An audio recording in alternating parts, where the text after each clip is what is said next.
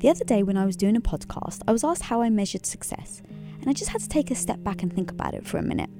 You see, once upon a time, my answer would have been very easy how much money I had in my bank account, or how many bars we sold, or how many followers I added to my Instagram.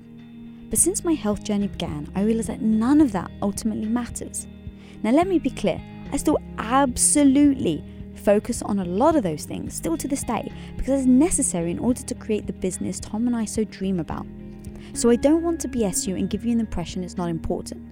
But ultimately, in the whole scheme of life, the only thing that I actually really think about when I'm 130 lying on my deathbed, I'll look back and ask myself this simple question Was I happy? So now, whenever I'm asked how I measure success, my answer is always the same the amount I laugh in a day.